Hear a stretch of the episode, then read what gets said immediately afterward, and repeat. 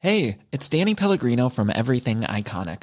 Ready to upgrade your style game without blowing your budget? Check out Quince. They've got all the good stuff shirts and polos, activewear, and fine leather goods, all at 50 to 80% less than other high end brands. And the best part?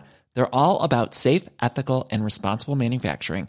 Get that luxury vibe without the luxury price tag. Hit up quince.com slash upgrade for free shipping and 365 day returns on your next order. That's quince.com slash upgrade. Burrow's furniture is built for the way you live. From ensuring easy assembly and disassembly to honoring highly requested new colors for their award-winning seating, they always have their customers in mind. Their modular seating is made out of durable materials to last and grow with you. And with Burrow, you always get fast, free shipping. Get up to 60% off during Burrow's Memorial Day sale at burrow.com slash ACAST. That's burrow.com slash ACAST. burrow.com slash ACAST. Hey, Dave. Yeah, Randy. Since we founded Bombus, we've always said our socks, underwear, and t shirts are super soft. Any new ideas? Maybe sublimely soft. Or disgustingly cozy. Wait, what? I got it. Bombus. Absurdly comfortable essentials for yourself And for those facing homelessness. because one purchased equals one donated. Wow, did we just write an ad? Yes. Bombas. Big comfort for everyone. Go to bombas.com slash ACAST and use code ACAST for 20% off your first purchase. Hello and welcome to Clash of the Titles, the podcast in which two movies with something in common go head to head to see which one does it better. On this episode, in the red corner, it's filmmaking legend John Carpenter's 1974 sci fi debut, Those Spaced Out Spacemen of Dark Star. 20 years in space, 1 million light years from Earth. Dark Star. And in the blue corner from 1999, tough competition as Tim Allen, Sigourney Weaver, and Alan Rickman head into the cosmos on a galaxy quest. DreamWorks Pictures presents Tim Allen, Sigourney Weaver, Alan Rickman, Galaxy Quest. You're just gonna have to kill him. Well, go for the mouth, the throat, his vulnerable spots. It's a rocket, doesn't have any vulnerable spots! So, what connects these films and which one does it better? Let's find out. It's Clash of the Titles. Release the Kraken.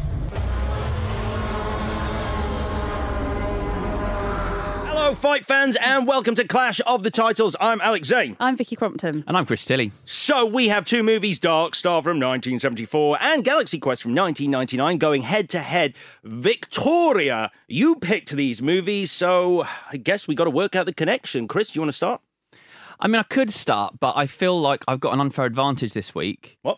because Vicky asked me to print out her notes and write at the top of her notes. I tried not to look. Oh I and was then, going to put you. Don't read them. I wasn't but I didn't want gonna. to patronise you. Um, Wow, but advice al- there to everyone who didn't get the A level grades they were hoping for cheat. but also, also having read them, I'm still not entirely clear. so maybe Alex, do you want to have a stab? Well, I mean, I'm hoping it's not as broad as I think it is, which is, Funny movie set in space. no.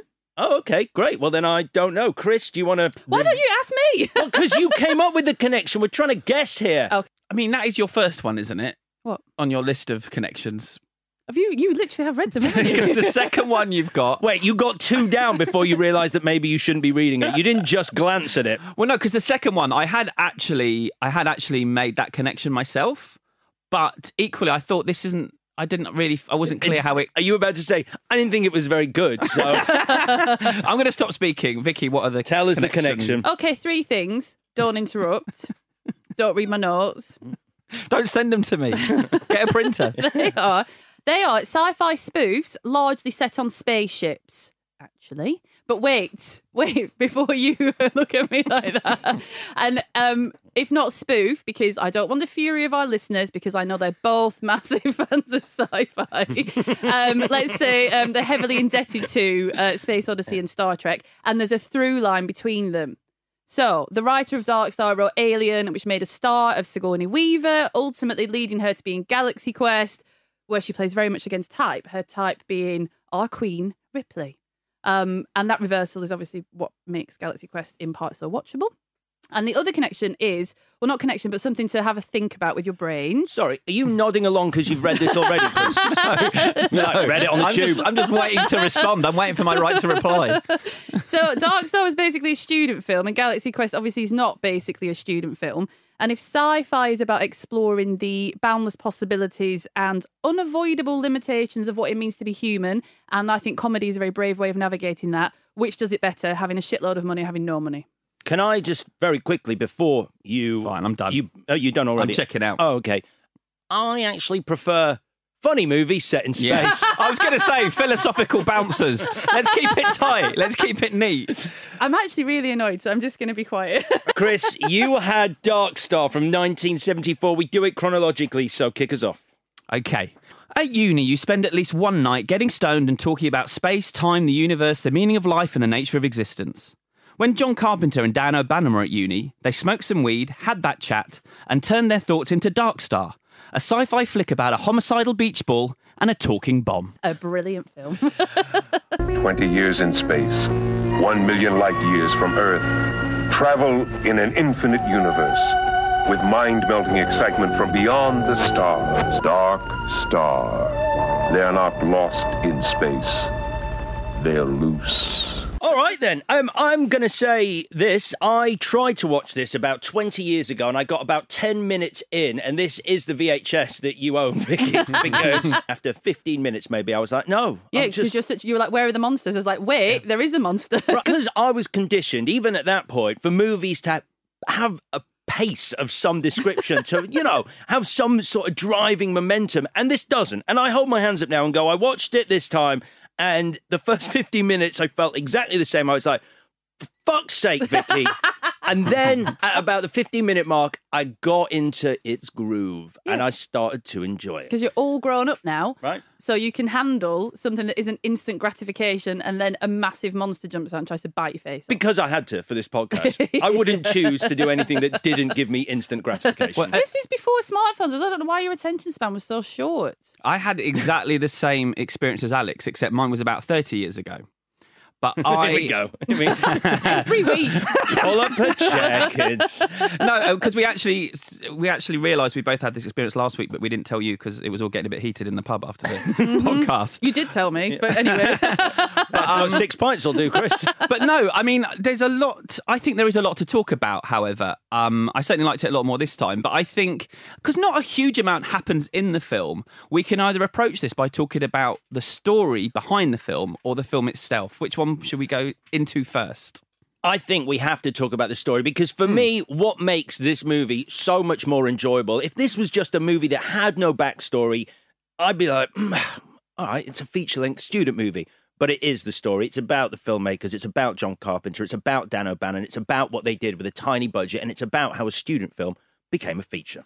Yeah, I mean the, the film what is what about eighty five minutes, and on the Blu-ray I bought, there's a documentary that's a, a lot longer than that. Stop buying Blu-rays. How much have you spent It's on the impro- show? It's improving the show though. I've got a lot to say now. All right. Um. so, um, yeah, the two key figures are uh, obviously in the story John Carpenter and Dan O'Bannon. Uh, John Carpenter, the director, Dan O'Bannon, the writer, but really this was a huge collaboration between the pair of them. Their roles sort of crossed over a lot to the point that once we get to the end of this behind the scenes story, they kind of broke up basically. Yeah, it's a tragic backstory between what happened with them because they were great friends. Dan O'Bannon really felt that they were going to go on and always be writer and director and swap roles. And then John Carpenter went, No, I don't like the fact that you undermine me as a director, so I don't think we can work together again. And they separate. Yeah, it's darker than that even because um, it's Dan because obviously um, Dan O'Bannon passed away a few years ago. His wife is on this documentary and she says that So they- tell us about this documentary first. Let There Be Light. It's brilliant. Yeah. and You should watch it. It's on YouTube. oh, is it? Yeah. Oh, for God's sake! Did Why you do I bother? did you buy the Blu-ray for the documentary? Yes, I did. yes, I did, Alex. Hey, it's on YouTube. Enjoy it. It's The- great. And also, the film is on YouTube. Yeah, I know that. I just wanted the documentary. But his wife uh, says that over the course of making this, because this took years to, to, to make this film, they Three discussed years. a bunch of other ideas that they were going to do together. And she says, Mm. those are the films that John Carpenter went off and did on his own. And he said, oh, she said, I won't say any more about that. But that's quite heartbreaking, really. Yeah, she really makes a point of going, and that's it. Yeah. I'm done. I'm not saying anymore. It's like, did they discuss while they were making this the idea of a new slasher movie? You don't know. Well, he went on that incredible run straight after this. He did Assault on Precinct 13 straight away. Then it was Halloween, The Fog, Escape from New York, The Thing. I don't think there's many directors that have done a better run of films. And then after that, they're still pretty good. Christine, Starman, Big Trouble in Little China. Do we want to do our top John Carpenter movies, our top three? Have you got a top three? Vicky? I do like Starman a lot, which I don't think you were expecting me to say, but I do. Uh, no, you were, were you? Yeah. Oh, that's nice. Go on then. Yeah, Go on yeah. then. The one with some heart and what doesn't matter. Okay. Stop doing. Stop I it. don't, I'm, I'm looking at you. I'm like, I th- is there some sort of thing? Did you have a Jeff Bridges thing? uh, no, That's what I thought it I was. do now, but I didn't then. Yeah, he What- is so gorgeous now. he really is. Honestly, I watched R.I.P.D. just for him. Oh, I love that. You don't. No, you don't. No, you No, don't. because just anything with a spooky, supernatural anything, apart from actually quite scary horror, which I'm not really into, but like s- uh, horror for kids, I really like. Okay. what did you, like goosebumps? Yeah. Okay. I'm just finding the level. So my number one movie, 1982, The Thing. My second movie is 1980, The Fog. And 1988's They Live brings up the rear. If we're doing top five, it's then Halloween and Escape from New York.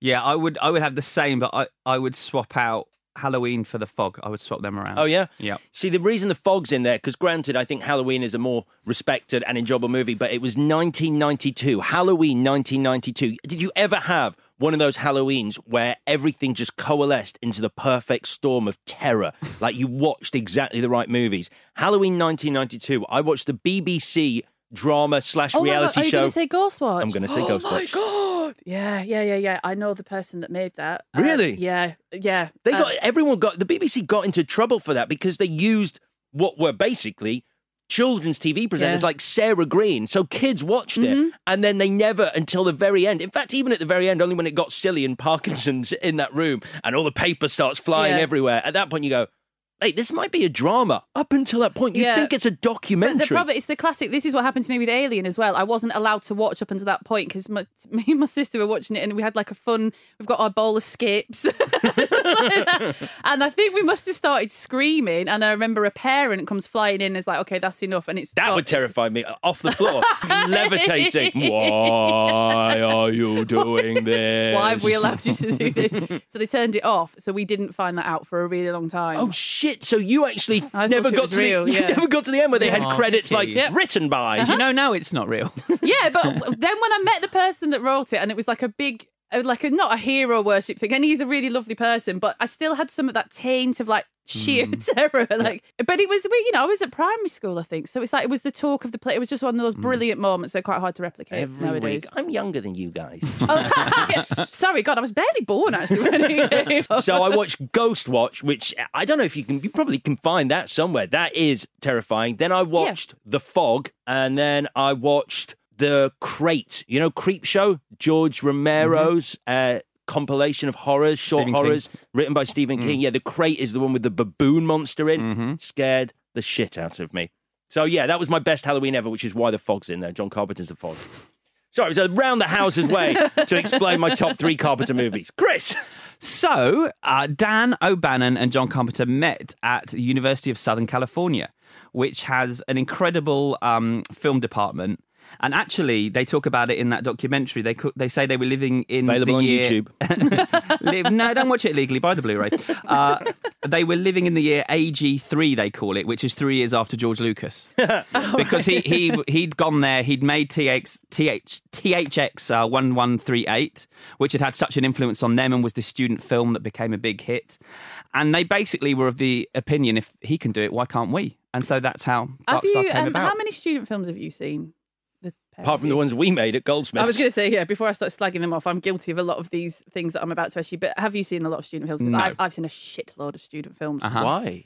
Um, when back in my when I was an agent, I used to have to go to film school, graduation things, and watch their films. And so I'm te- I'm telling you now, that I would have given a lot to have seen a film like this during that run of terrible. Films. And yet Loads of it terrible. still has because what I, I watched it and I was like, it still has that thing that student films do have. The few I've seen, which is pacing. It's like it feels very slow, and there's strange moments, like when the crew are all sitting together in their bedroom quarters.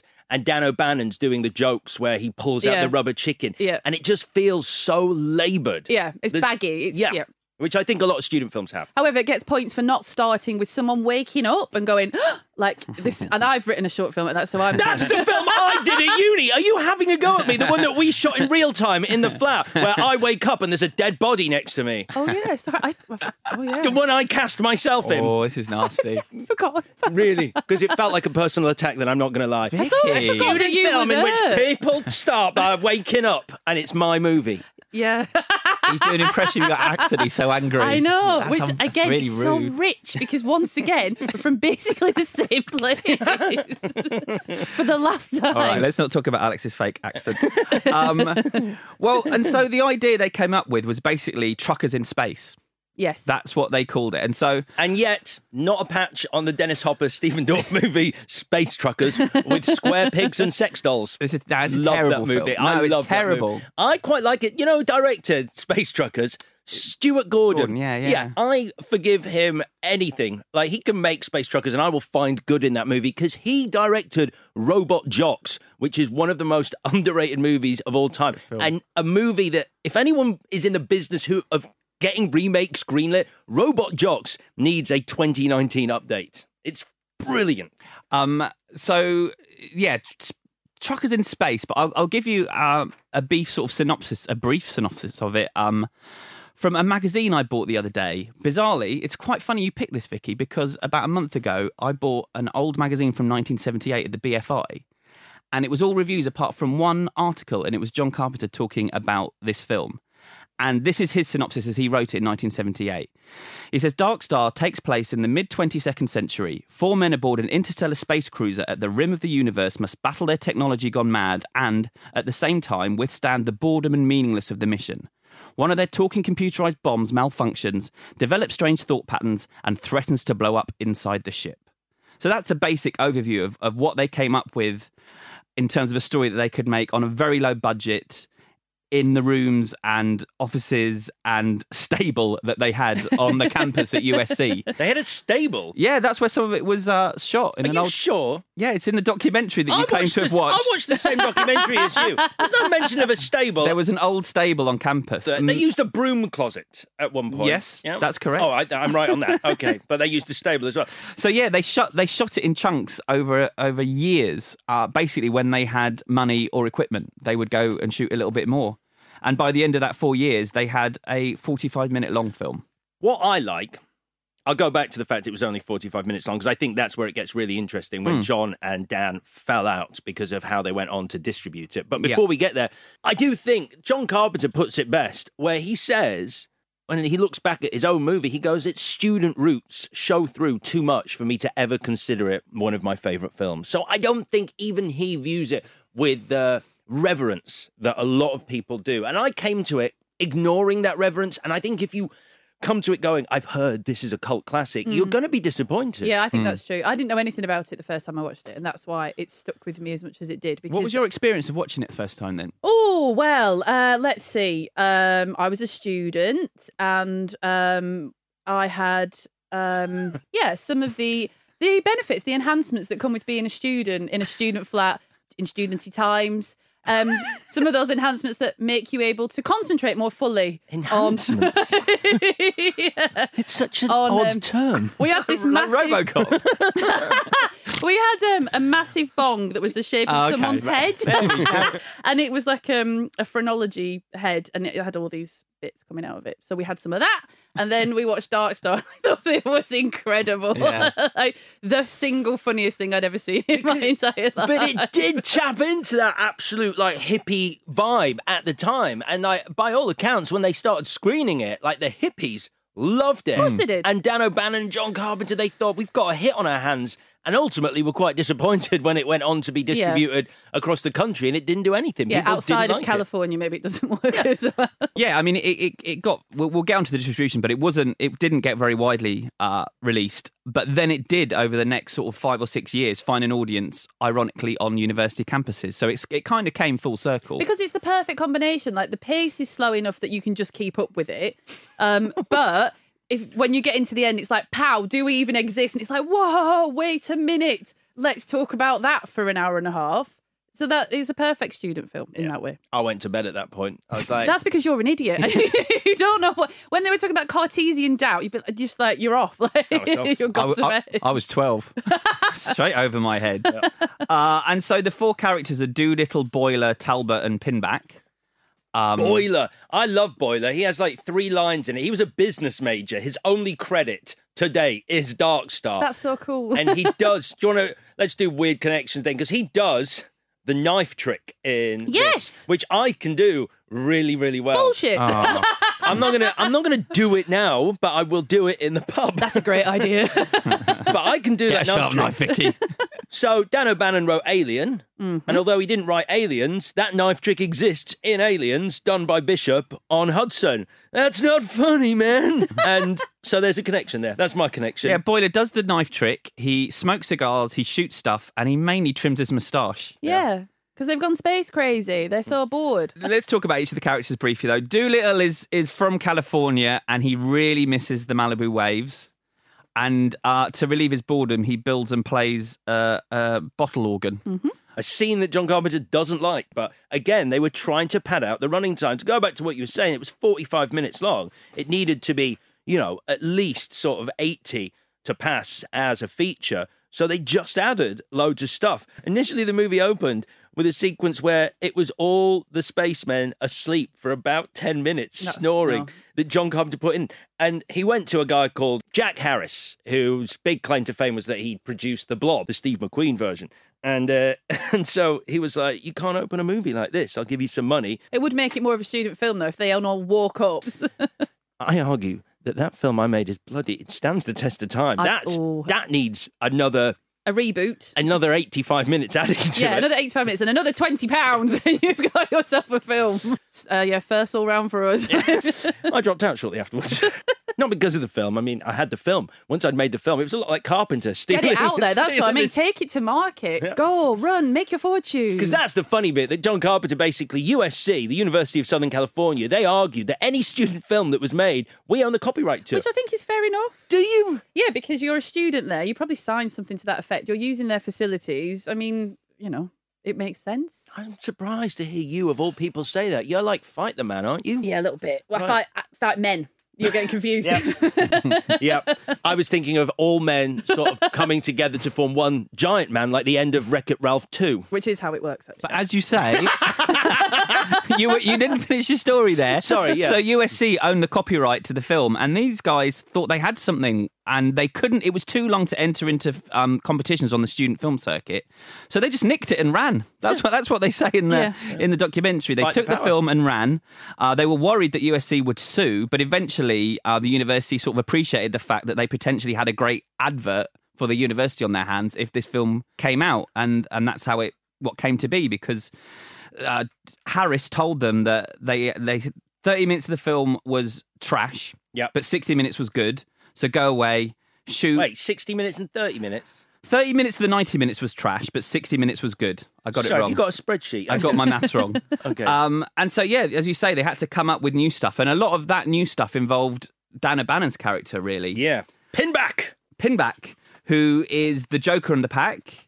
He seems the most frustrated and angry on the ship. He just wants a happy ship. Um, he's the one that has does video diaries that are very Big Brother like. I think. the bit that he added, the main bit that he added, is the beach ball with creature from the Black Lagoon. I think prop hands that they found, Which is- that which- they put on it, And as that's all feet. twelve-year-old me remembers from this film. But I think it is the most famous thing from this film is that Yeah. Mm-hmm. it's got a beach ball alien because it is very memorable, al- almost iconic.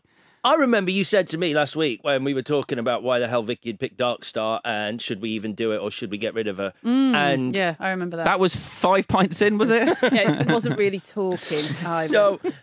there was a lot of When you said, "Oh, I'm really pleased you picked this," or whatever you just said ten minutes ago, it's like what you should be more amazed is that I stuck with it. Like on f- Saturday morning, I woke up about five in the morning, like essentially with night sweats, being like, "I've just made a horrible, horrible mistake," and then I had to like summon all of my queen-like courage to be like, "Fuck those guys! I've made a decision, and I'm going to have to go through with it no matter what." I know, and that's why we've walked in today being all like, great, great choice, Vicky. Oh, you're all- rather, rather than like that blue touch paper.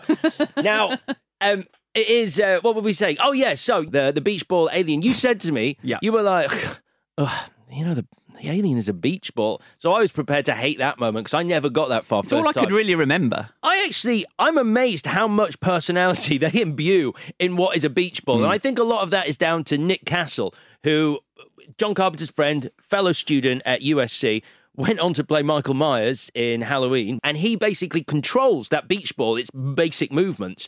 And it really works. Like when it drums its nails on the ground, I was like, I like this beach ball. Do you not think anyone could have done that? Like tap nails on the floor? No. No. Nick Castle's a fucking legend. But what's important about the beach ball? Come with me on this journey. What's Yeah. important about it? Ah. You're watching, you're literally watching the formation of Alien. Do you not find that Oh, fascinating? right. Yeah. Yeah, I do. When It's it what- hugs his face. Yes. So I watched that scene and I was like, this isn't funny. I did think it was tense. That whole bit where he's in the vents Yeah. is complete Dallas in Alien. But Dan O'Bannon said afterwards, if I can't make them laugh because no one laughed at Yeah. that scene, I'll scare the shit out of them instead and wrote Alien. Yeah, Yeah, which he- apart from anything else is a really cool thing to say. he he, call, he calls that sequence "Alien Upside Down." That's literally what he called it because uh, it's a human chasing an alien in Dark Ah. Star, and it's an alien chasing a human in Alien. But he just said he literally just switched them round and took out the laughs. Um, I do like the whole the, the- the whole thing. So we've mentioned like we've mentioned Dan O'Bannon, we've mentioned the actors, we've mentioned John Carpenter, and all these students from different fields within the film school all came together, and apparently there was a real communal atmosphere at USC where they all ate and drank together within the film building. But it's like it's weird because I went to Pixar and they now even in like this day and age operate on that same theory like the Steve Jobs building in Pixar which is their main building. Wherever you work in the building you all come together in this vast foyer Yeah. and throw ideas around. You sit with people who you might not work with and that's how they come up with some of these genius ideas by involving everyone from different walks who go, "Oh, this could be what good. I've got this I, idea." I don't know. I've l- read about the Pixar building a lot, and I found there are people that say it's quite sinister, like enforced jollity and enforced community with people that you Well- might not get on with. well, it's so I, just- it's just- I'm, I'm just going to because you've been there. It's so- because I've been there. Yeah. uh, no, I have been there. Let me just put it so in terms that you will understand, knowing me. Oh, go on. I'm interested. I walked in there. And I'd been in there for about 10 seconds. I was looking at all their Oscars, which were in a glass case at the front door. And I was standing there, and a guy went by inside, whizzed past on one of those metal scooters. And I didn't immediately think, twat. that gives you an idea of what a good feeling that place has. Because Yeah, I was like, you were enchanted. I was like, I'm not going to Can call I him a ask, wanker. is it true that the toilets are really hard to find? Because didn't I read somewhere? Why no? Have you been? Mm-hmm. Oh. A few times. So everyone's been apart from me. All right, fine. But why don't you talk about somewhere you've never been? Tell us about the toilets, Vicky, that we both used. the bar, there's secret bars that are hard to find. Oh, really? yeah, but what about the toilet? I don't- I don't know That we've what that used, was. that we've both used and used both. I went in the women's. I thought they were unisex. No, No. because one has uh, oh, like, do you know what? I don't know what I read. It doesn't matter. one has Buzz, a silhouette of Buzz. Or, um, no, it's uh, Woody from Toy Story on, and the other one has uh, the female cowboy from Toy Story. Do you not 2. know her name? Yeah, of course, Jessie. Jessie. There you go. Thanks. no, they have they have um, done Oh God, I'm so tense. So tense. That's a rare moment, isn't it? they have they have like I think three bars there.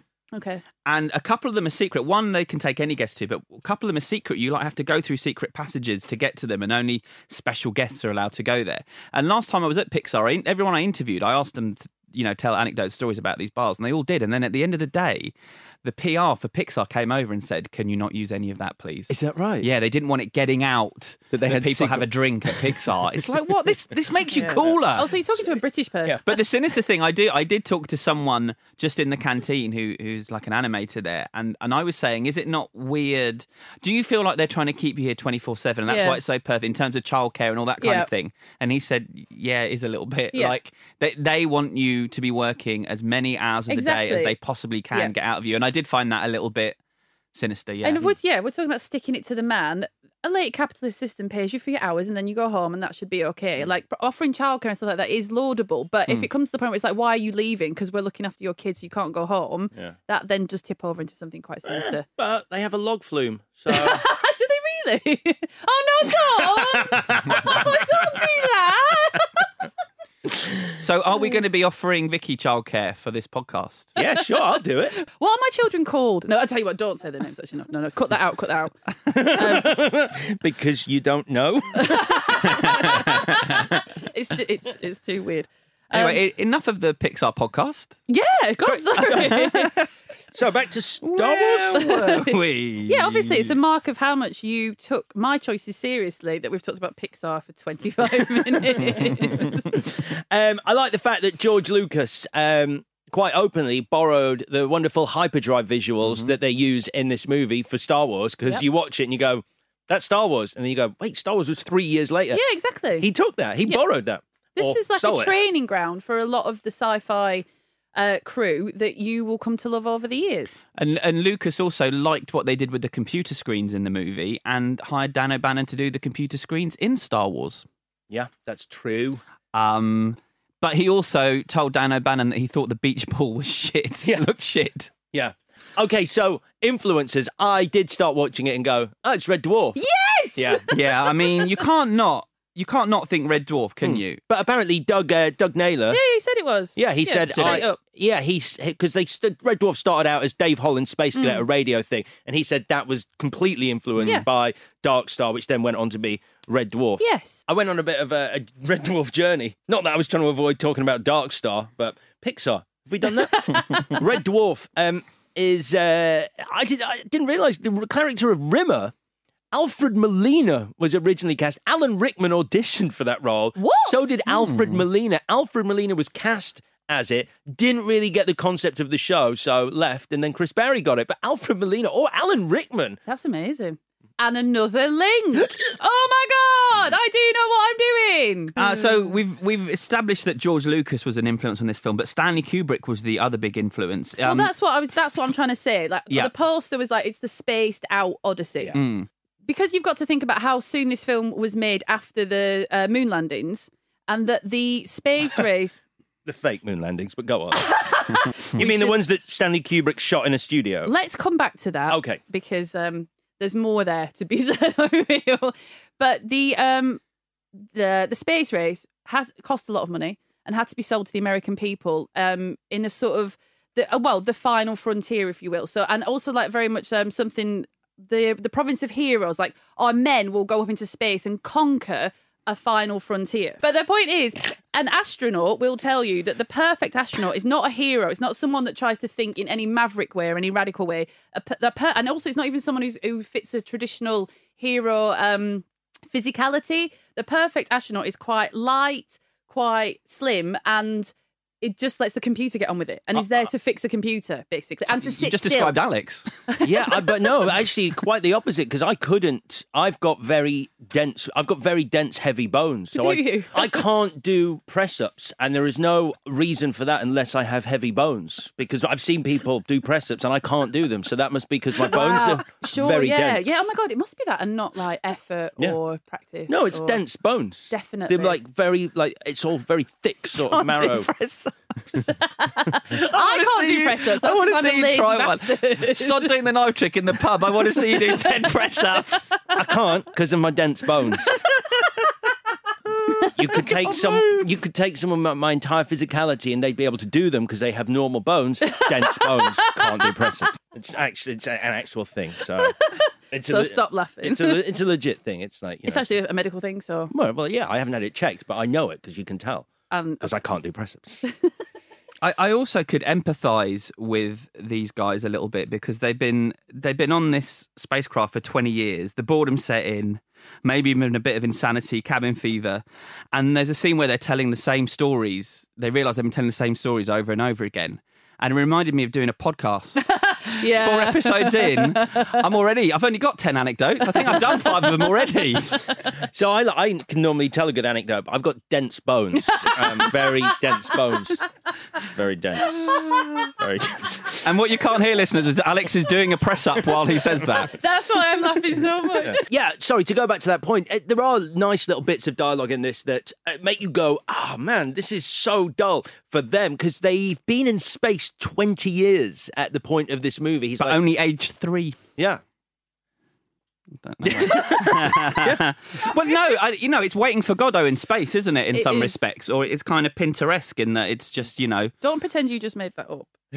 Well, I wrote it down. I know you wrote it down, but if I found it out, it must be quite easy to find out. Dark Star.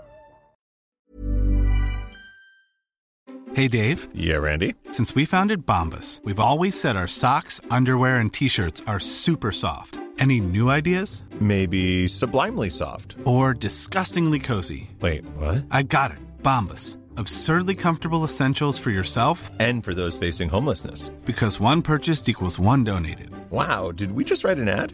Yes. Bombas. Big comfort for everyone. Go to bombas.com slash ACAST and use code ACAST for 20% off your first purchase. Burrow's furniture is built for the way you live. From ensuring easy assembly and disassembly to honoring highly requested new colors for their award-winning seating, they always have their customers in mind. Their modular seating is made out of durable materials to last and grow with you. And with Burrow, you always get fast, free shipping. Get up to 60% off during Burrow's Memorial Day sale at burrow.com slash ACAST. That's burrow.com slash ACAST. burrow.com slash ACAST. When you make decisions for your company, you look for the no brainers. And if you have a lot of mailing to do, stamps.com is the ultimate no brainer. It streamlines your processes to make your business more efficient, which makes you less busy. Mail checks, invoices, legal documents, and everything you need to keep your business running with stamps.com. Seamlessly connect with every major marketplace and shopping cart. Schedule package pickups and see your cheapest and fastest shipping options from different carriers. With rates up to 89% off USPS and UPS rates. And with the Stamps.com mobile app, you can take care of mailing and shipping wherever you are. Make the same no brainer decision as over 1 million other businesses with Stamps.com. Sign up with Code Program for a four week trial, plus free postage and a free digital scale. No long term commitments or contracts. That's stamps.com. Code program. So, Vicky, you gave me Galaxy Quest, in which the cast of a Star Trek like TV show are mistaken for real life heroes by friendly aliens and go on a galactic mission to save them from an evil tyrant. In the far reaches of the galaxy, a civilization is under siege. They've searched the universe for a leader. What they got Never give up and never surrender. were struggling TV actors. Galaxy Quest. You are our last hope. I loved it. I mean, I'd seen it before, not that long ago. In fact, I've seen it a few times. And what I'm going to open with is this is just a fantastic film. I laughed as much the first time I saw it as I laughed just the other night when I watched it again. Oh, I don't agree. Oh. I, re- I think it's really, really good, but watching it second time round, I was surprised at some of the dialogue. Is some of the jokes are not great. Um, some of the jokes are repeated, but I, this is me. I, I still thought it was fantastic. Yeah. I was a massive Star Trek fan, massive. Like I do think that I could pilot a spaceship through an asteroid belt. Being honest, because I've watched so much Star Trek on television. Um, Oh, what's your favourite Star Trek? Uh, Next Generation, Mm. uh, favorite episode. God, let me think. Uh, What's your favourite episode? Um, I I like. Do you know the character Q? Yeah. Mm-hmm. Yeah, I like anything. He's brilliant. Good fun. Yeah, Um, he's so good. you- do you know what we're yeah, the talking about? really arrogant guy is like, hello, Picard. Yeah, and because Mm-hmm. it, plays on the nature of God, and it like it's in like episode one. It's like there is no God. It was me. Sorry about that. Fucking brilliant. Yeah.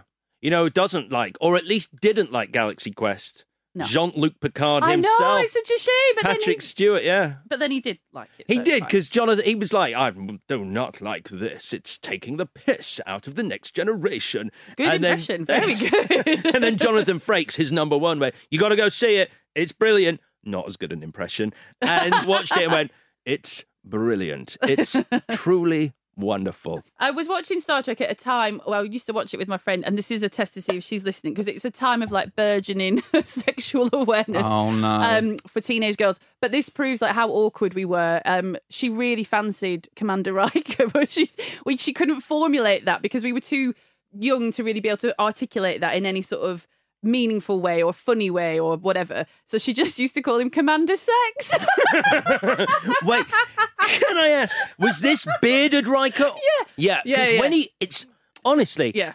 That man transformed for me when he grew that beard. Did he you- went from looking like a sort of fresh-faced frat boy kind of like thing to this very, very like rugged, Man. heroic. Like, Did you want to? guy. Did you want to fake him? She definitely did. Yeah. Um, my first erotic experience was watching uh, Battle of the Planets, where a cartoon character flips over the wing of the spaceship and you see her knickers. I was That's why you can't do push-ups. five years old. It's all connected. That's so innocent. That's the At least not with my arms. Am I right? Uh-huh. oh, God. Oh, my God. There's an image. Oh. delete, delete, delete. There's an image. Galaxy Quest then. yeah. Uh, yeah. So, I mean, a fascinating story behind uh, this movie in terms of the fact that it was written as a spec script by a guy called David Howard, and he wrote something called Captain Sunshine, which was slightly different, still involved a crew from a TV show being mistaken for the real thing. But it started off with a very successful sci fi writer building a Stargate that allowed him to travel to an alien world where he becomes a despot like Ming the Merciless and enslaves these people, and the people then go, We need the crew of the Galaxy Quest or whatever it was called. But that was the original script. And Robert Gordon, who did Men in Black 2 and Lemony Snicket scripts, came on board and he was like, I'm going to rework it into what it is now. Harold Ramis was going to direct it. He wanted Alec Baldwin. In the Tim Allen role, and Alec Baldwin himself says he was offered it and then unoffered it, but apparently he didn't want to do it. No one's quite sure. He didn't do it. Kevin Kline didn't do it. Steve Martin didn't do it. And then DreamWorks, the studio, went, We want Tim Allen. Harold Ramis disagreed with that, so he left, which is where Dean Parasot comes on board. But the one thing is that Harold Ramis, he afterwards said, I saw it with Tim Allen. I was kind of wrong. He's brilliant. It is brilliant. So that's the backstory to how it became what it became. So that new screenplay, um, though, wasn't it just a combination of Three Amigos and that SNL sketch with William Shatner saying "Get a life" to the fans? Because obviously, Three Amigos is a big influence on this storyline in terms of For sure. you know a group of people thinking actors are the characters they play and then hiring them to save them. I like the fact that it was never meant to be a PG movie initially. It was meant to be a PG 13, and it wasn't a family film. And the script that uh, Robert Gordon turned in involved like when the spaceship lands at the convention center at the end, lots of people being decapitated. and there's a bit where, you know, how Alan Rickman's character, who's brilliant in this, and he's an alien and he gets served the food and it's the bugs. Apparently, Yeah. there was a deleted scene where he was shown his quarters, and his bed involved a lot of sharp objects around the anal area. there was also the wonderful line that Dean Parasot, the director, never shot coverage for, so they had to dub it, where it's the chompers scene where the crushing things are Oh, yeah. in the corridor, and Sigourney Weaver clearly goes, "Fuck that." yeah. you can't miss it, can you? It's so obvious. yeah, she they changed it to well, screw that. so what happens in Galaxy Quest? So yeah, Tim Allen basically plays William Shatner, although by his account he based his performance on Yul Brynner in the Ten Commandments, not William Shatner. Uh, it's Shatner, and he's I the thought it was captain- quite. I thought it was quite Buzz Lightyear as well, though. Yeah, but this Right. predates it though, obviously. But he It, went- doesn't predate Toy Story. Oh, shit, it No, doesn't. I felt like that, like part of the reason to cast him is oh, be that arrogant idiot again. Yeah, He, uh, th- I don't. Did you see the 20th anniversary e fake document uh, documentary they made? I watched some of it. Yeah, I it's never. quite saw it. painful to watch, but he doesn't come across very well in that. If that's it, because that was shot while he was on set. If if that is him, yeah, I wouldn't want to hang out with Tim Allen. You wouldn't want to hang out with a man who, after a drinking binge, keeps his socks on but takes his pants off. So that is such a good point. So early No, on in but, this, but yeah, no, it's American pants. It's trousers. no, he's, Oh, he's got no knickers on. yeah. Should I say knickers? Does that make you Knickers? understand what I'm talking about? Was he wearing knickers? no, he's not wearing. I knickers. missed a lot. I missed a lot in this film. He's not wearing anything. He's com- he's completely nude Mm-hmm. uh, for his bottom half. When the Thermians turn up at his flat to recruit him for the mission to get Cyrus, Cyrus, Saris, Saris, Saris. How do we know he's new down there? Because he because- says, I'm really sorry I put something on. No, he said I put some pants on. Yeah, Yeah, but so he's the- wearing boxers. Yeah, but there's a No, weird you can bit tell. where he bends over to retrieve Oh, yeah! a shoe from under the bed, and you see his dick. but they see his Tool they- time. The way the way the the way the aliens like look at him. The whole suggestion is he is naked, and they can Right. see Yeah. everything. and I see everything.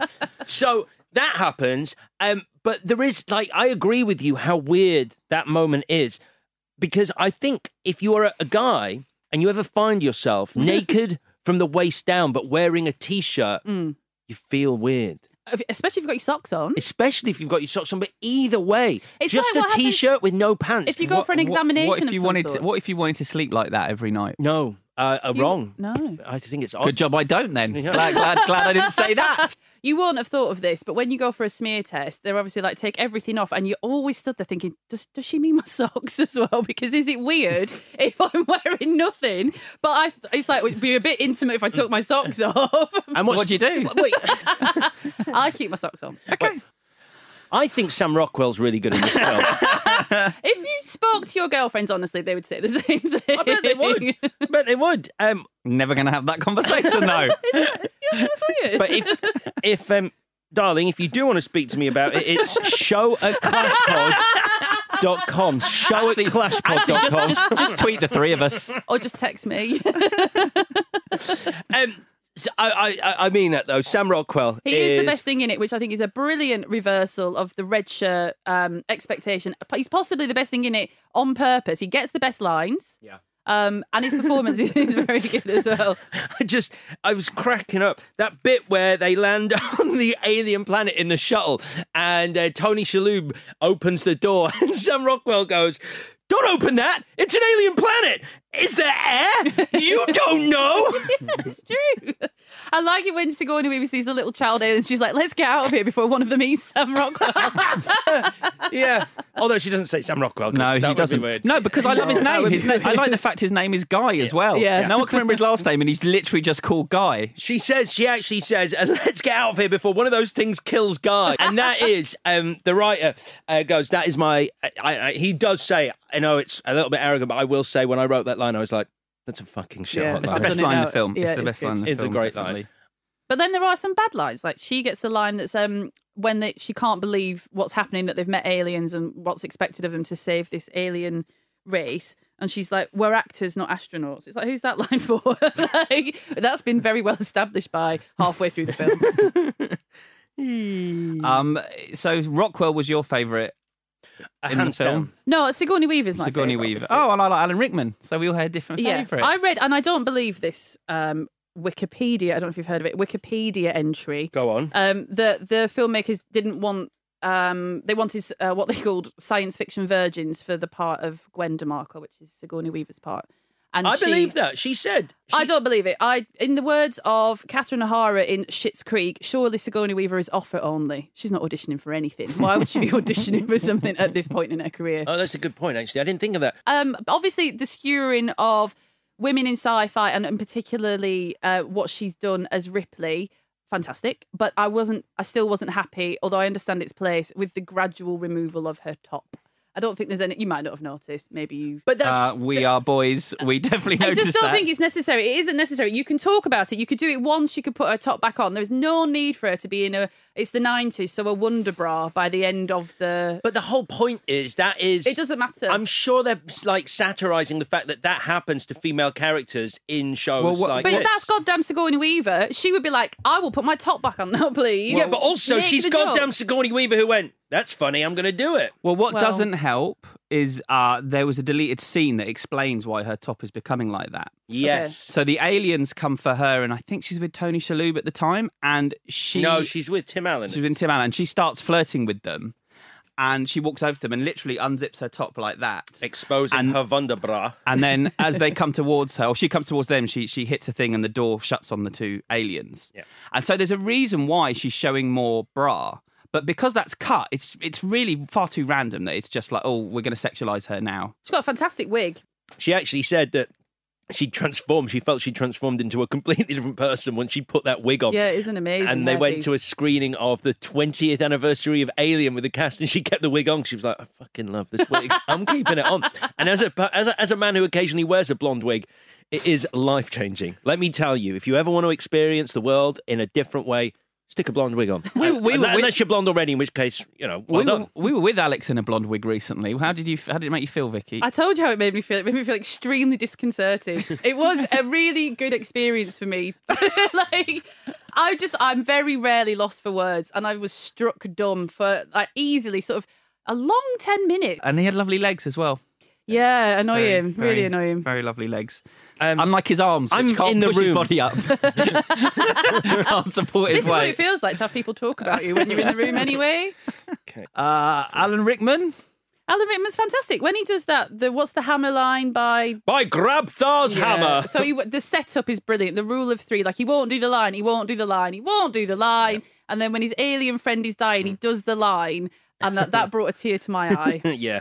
So That he's is kind of good. doing two things with this role, isn't he? He's, he's, he's playing Spock. He's playing Leonard Nimoy, who kind of resented the fact that he could only ever play Spock once he once he'd played that character in the first place. But he's also playing Alexander Dane, the the British thespian. But um, he said that he had there, he said there were constant images and moments where I thought I've lived this, but yet he's not really pompous. It's kind of sad, isn't it, when he's doing that car advert or that that oh by Grabthar's hammer. What a saving.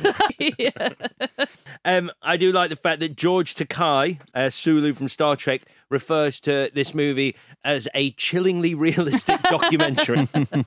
I mean, I, I started off when I was watching it making making a note of all the Star Trek jokes in it, and then I stopped halfway through because there's just so many. It's non-stop, isn't it? Really. So is this is it a bit uh rude to sci-fi fans who go to conventions? This film. I, I guess what I was uh, referring to specifically is the idea that Justin Long's character seems to want to believe that it's all real.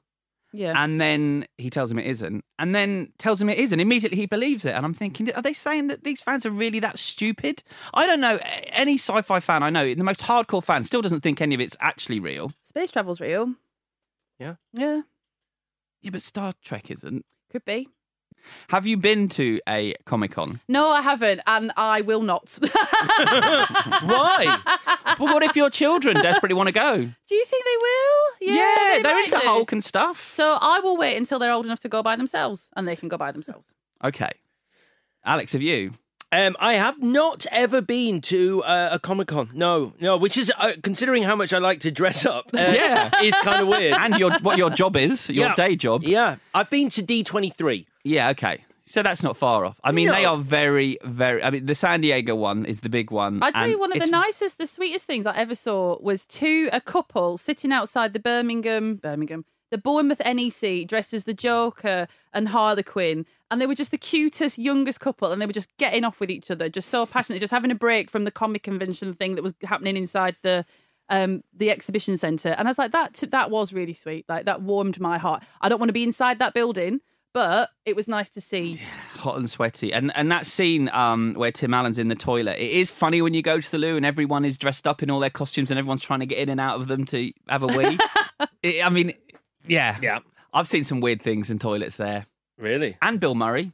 I had a brief chat with Bill Murray just after we'd left the toilet. I waited till we were outside the bathroom. Oh, that's good. That's polite. 'cause Yeah. I think it would have been. It's very uncomfortable when people start talking to you in a, a, a toilet. Yeah, it's while- weird, You know, especially while if you you're- are weeing. Well, yeah, while you're weeing. I mean, I, I've had it where I've gone up to people who are weeing and tried to talk to them. Uh, it's different. It's different in the girls' toilets. There's a pub in Manchester where they've put sofas in the girls' toilets because we just like to sit. Oh, and don't. chat. Um, Bill Murray, wait, though. wait, wait. They've put sofas. Mm. What are they made of? fabric.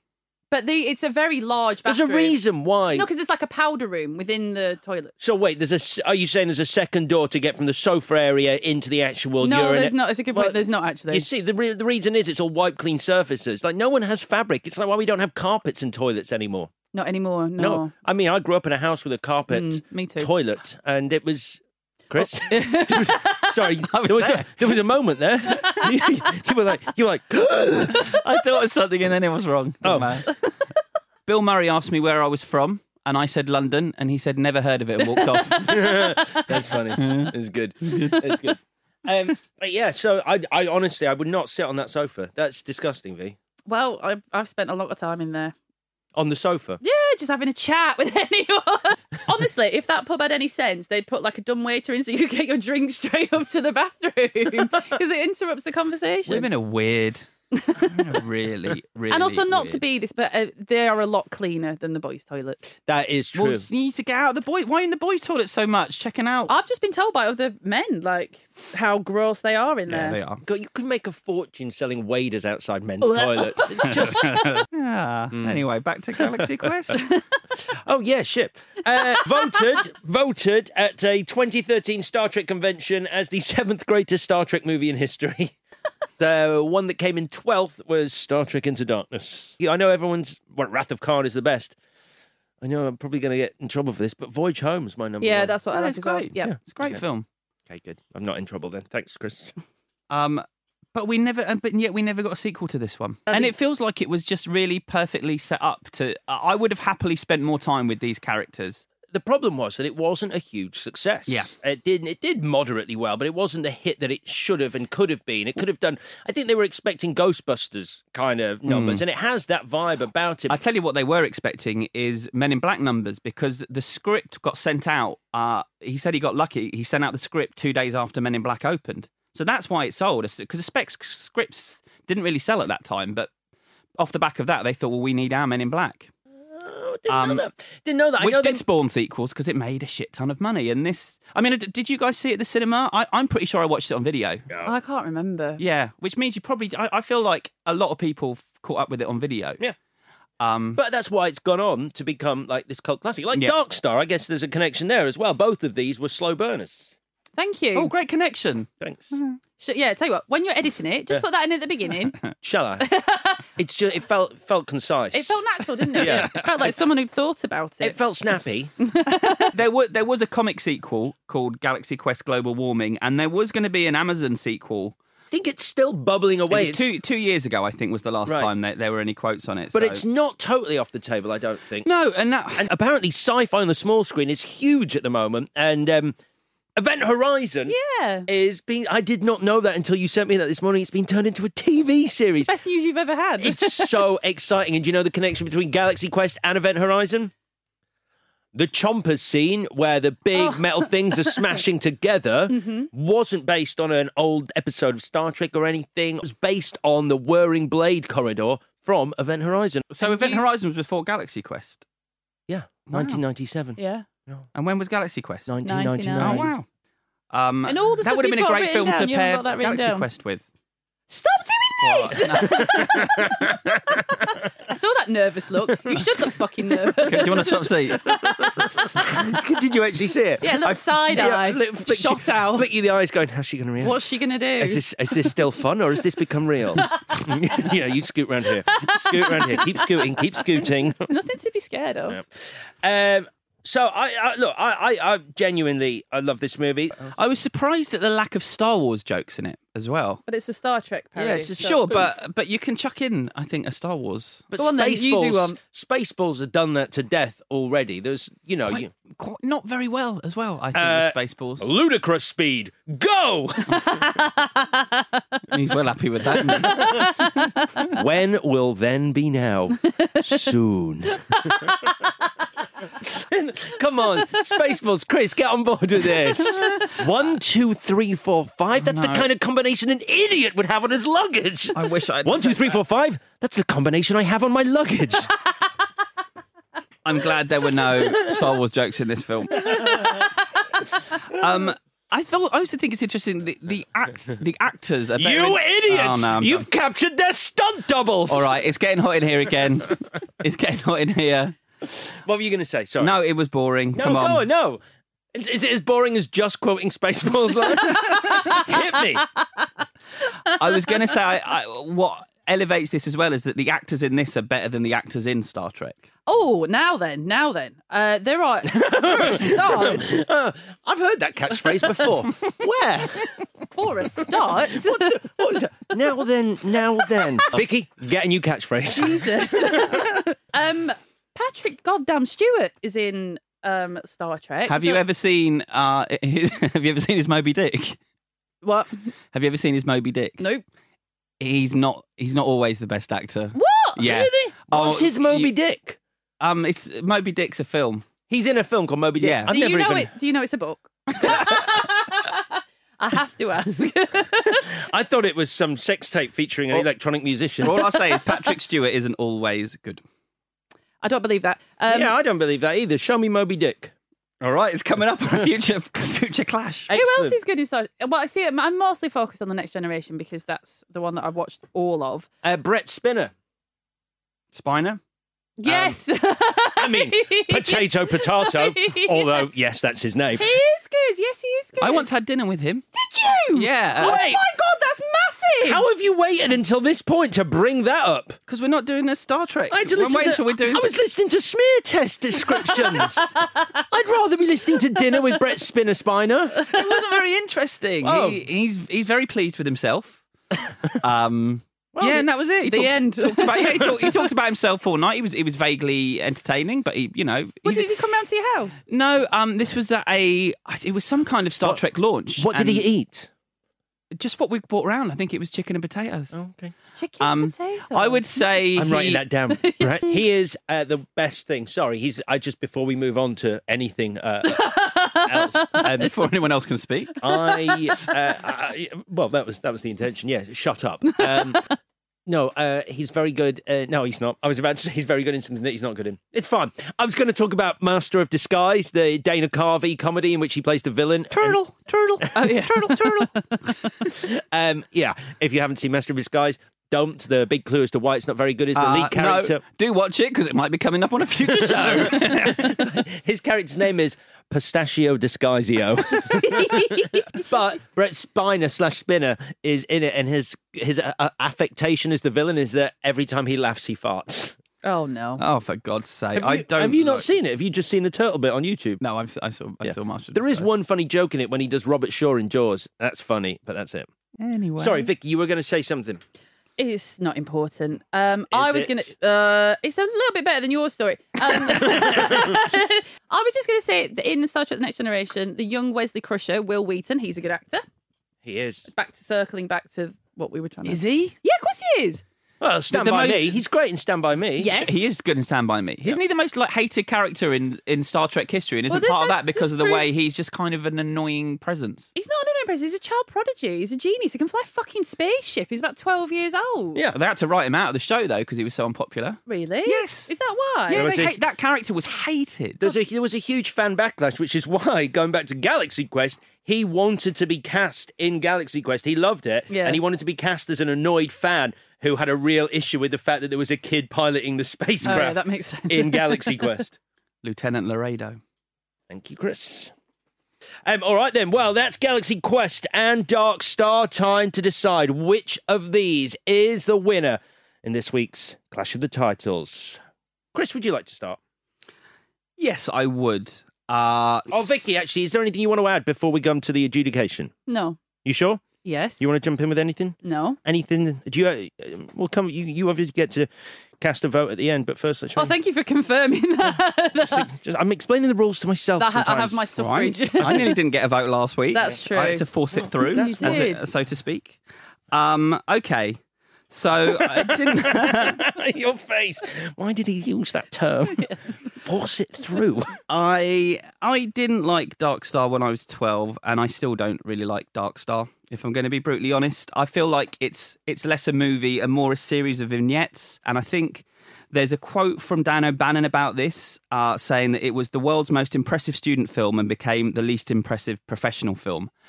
And while that's a bit harsh, I didn't love it. So I, it's Galaxy Quest for me because I just think it's such a it's such a clever, smart script. I think so much thought's gone into it. I love the, the the journey that all the characters get to go on. I think I think that's really well written, and I just love the fact that it's not mean spirited. It's such an affectionate parody that it really put a smile on my face at the end of the film. So for that reason, and because it's an actual film, I'm going with Galaxy Quest. Um, yeah, I love the fact that, uh, for want of a better description, Dark Star exists as a historical a historical document. Very good. Um, Nice. So it is. It's a time capsule, and it's a fascinating piece of film history and what John Carpenter and Dan O'Bannon went on to do afterwards, and the story behind the making of it and what they did as students is fascinating. But as a movie, and just for the sheer joy you get from spending an hour and a half watching something on a screen, Galaxy Quest wins it for me. I think it's brilliant, and I'm in love with Sam Rockwell. Vicky. Thank you. Um, so, I- well, both films made me laugh out loud, but it depends what you think sci-fi is for or what you think sci-fi is best at. So, the themes in Galaxy Quest would be looking inwards. It's about like friendship, camaraderie, what is good leadership, and the themes in Dark Star are very much looking outwards. So, the uh, fallibility, the improbability of existence of anything at all, and to do that for sixty thousand dollars, I think is incredible. And so, for that reason, I'm picking Dark Star. Okay. So it's 2 1. 2 1 to Galaxy Quest. Galaxy Quest is the victor in this week's Clash of the Titles. Galaxy Quest. However, Dark Star is a very close second place. It's not a KO this week, it's a points win. Is that a boxing term? I don't know. I've taken this boxing analogy too far. Let's move on to next week's show. Oh. Can I just quickly jump in Sure. with a tweet we received? Hmm? Um, What just now? From no, uh, from last week, but I didn't get a chance to say it last week. It was when I was looking at my phone when you were speaking. You've been and holding you a got angry with grudge me. all week. No, you, no, I wasn't going to say it. You just asked the question. Um, it's from Professor Cade, and he said, "Please tell me you are going to take user submissions for a triple threat every ten episodes or so." Hmm. So he's asking if people write in with three films somehow connected, will we do that? I think that's something we should I mean, maybe you should think check about. with Alex because um, really it's up to him. So he'll say yes in the room, but then this person should just tweet him in the pub later and then just see what sort of response that elicits, Okay. Yeah. which is sort of what happened to me. So, uh, Professor K, if you want to DM me, we'll um, we'll discuss it and uh, we'll go from there. It would be extra work for us though, so there is that. I like I like it. I think you know. I think it's great. Maybe we'll do that for a Halloween special. Yeah. Okay. Sounds good. Great stuff. In the meantime, it's my pick for the next episode. Uh, here are the movies I'm doing. I won't tell you the connection, just the movies. You can go away and work them out. It's really easy. Uh, the movies are Anaconda, starring J Lo and John Voight and Ice Cube. Enjoy that, Vicky. Of course. Yeah. All right, perfect. And uh, Good, good, because my anaconda don't want none. is that a Nicki Minaj thing? Baby got back by some mix a lot. Right, right, right. yep. Okay. Cool. I'm just really pleased I got to say Nicki Minaj for the first time in my life. Oh, that's taken years off you. Um, I am giving you a deep blue sea. Oh. Anaconda versus Deep Blue Sea. Oh, lovely. What is the connection? Any thoughts on the movies we covered this week, Dark Star and Galaxy Quest? Any thoughts on any upcoming movies you'd like us to put head to head? Do get in touch with us at the following places. Chris. Yeah, that's great. What are they? It is. Let me find it because we changed the email address and I couldn't remember it. It's show at clashpod.com or at clashpod on Twitter. Brilliant stuff. Thank you very much for listening. Don't forget to subscribe to us if you would be so kind at Apple, Spotify, or wherever you get your podcast. Thanks for listening. See you in a week. This was a Stakhanov production.